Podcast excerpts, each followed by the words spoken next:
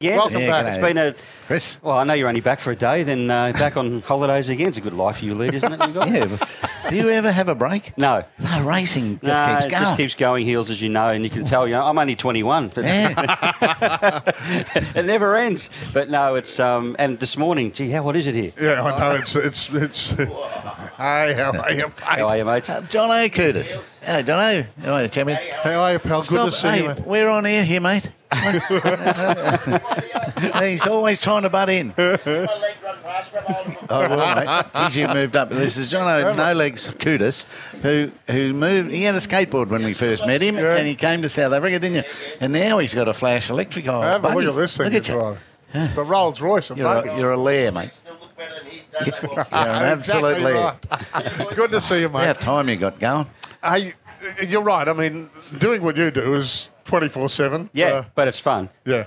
Um, well, have you been through this? Given this, this will be the last chance we get to chat to you uh, before the, uh, the the two-year-old and the three-year-old. I wouldn't mind your, your thoughts. The two-year-old, I think the favourite's an absolute moral. It just got to draw a gate here this morning. Yep, Uh, okay. I don't see how I, I can find issues with Spywire. I can find issues with the Arabian Summer. I can find Highness hasn't run for a month or so, so that worries me. But this one, Storm Boy, his numbers are clearly better than anything else in the race. He's got the Waterhouse bot polish. You know he's going to be strong. He's going to be up on the pace. Yep. Uh, I don't think they can beat him. Spywire, I think, is a real struggle at 1,200 metres. You could see him starting to stop last week. He just, you look at that last 100 metres, he changed his action a little bit. He was under pressure uh, and past the line, five, 10 metres past the line, that horse of uh, Tony and Matty Sears, Bo Dazzler, he'd gone past Spywire. So that's a query for mine. Arabian Summer was good, no doubt about it, had a lovely run, um, but that Ballarat four miles just worries me slightly. It never stacks up. Yep. Uh, and Highness is, Highness is the query. I just don't know, having not run for four weeks. Yeah. w- was good overhauling Spywire, but then you've got that Spywire form again, which I'm a bit iffy about. So I just keep coming back to Stormboy. as Mm. Well, long as I- he doesn't draw 16, I think he's a good thing. I can tell you, as I mentioned at the start of the show, Michael Friedman has left the Gold Coast late yesterday afternoon to watch Highness work this Yep. morning in Melbourne, uh, in Sydney, I should say. And uh, talking to Michael's wife, Anna, just briefly last night, she said Tommy Berry is bullish. Yeah, someone else said that yesterday. I was at that Carbon, clunch, uh, Carbon Club lunch yesterday. Yeah. Someone else who knows Tommy Berry very, very well said the same thing. So that's two people now, Paddy. We've got to, we've got to take notice. I think that Highness is the danger to Stormboy. And Why would Michael have to go and watch, do you reckon? Is he nervous? Is he looking for something that's not quite right? Or Oh, I think there's a couple of trials there as well. He's not just there for Highness, but yeah, he's not, he's opted to leave Highness in Sydney and bring him up late, lo- later in the week. But no, no, no. He's, well, they're professional trainers, and it's a three million dollar race. Neil. It's- it's- Well, the other $3 million race, straight after it, I suppose, three year olds, they Yep. probably know what they're doing a little better than twos. They do, and this is a very open race. Uh, there's no standouts in the race. I mean, you've got Sofrado, Chrysaor are both there. When I looked at the early form on, uh, when was it, what day is it today? Tuesday, Sunday night, I was looking looking for something at a bit of odds. Yep. And the one that my that, that stand not stands out, but I think is a really good chance in his overs is Show Me Mercy for Stuart Kendrick. Okay. Now this horse was well fancied in the Vaux Rogue, ran really well in the Gold Edition, ran on for third, was beaten not far. Then in the Vaux Rogue was well fancied, did not go a yard on the soft ground. Just the wheels spun, didn't handle it at all. If we get back on a good track on Saturday, which uh, even though it looks like it's going to rain, we know this track drains really well. Oh, he's got a great each way chance, and you're probably 15 16 $17 at the moment. But the barrier draws will be all important. so now it's the first emergency. It is. So it might not get a run. So we'll have to wait and see what happens. As I said, I, I don't know if it'll get a run at this stage, but I just, you know, the other ones are all there with chances, but nothing stands out amongst them. And I just think this one could be the one that reverses its last start run if it gets a run. Paddy, how much of um, the 40 million does the lotto winner still have, do you reckon?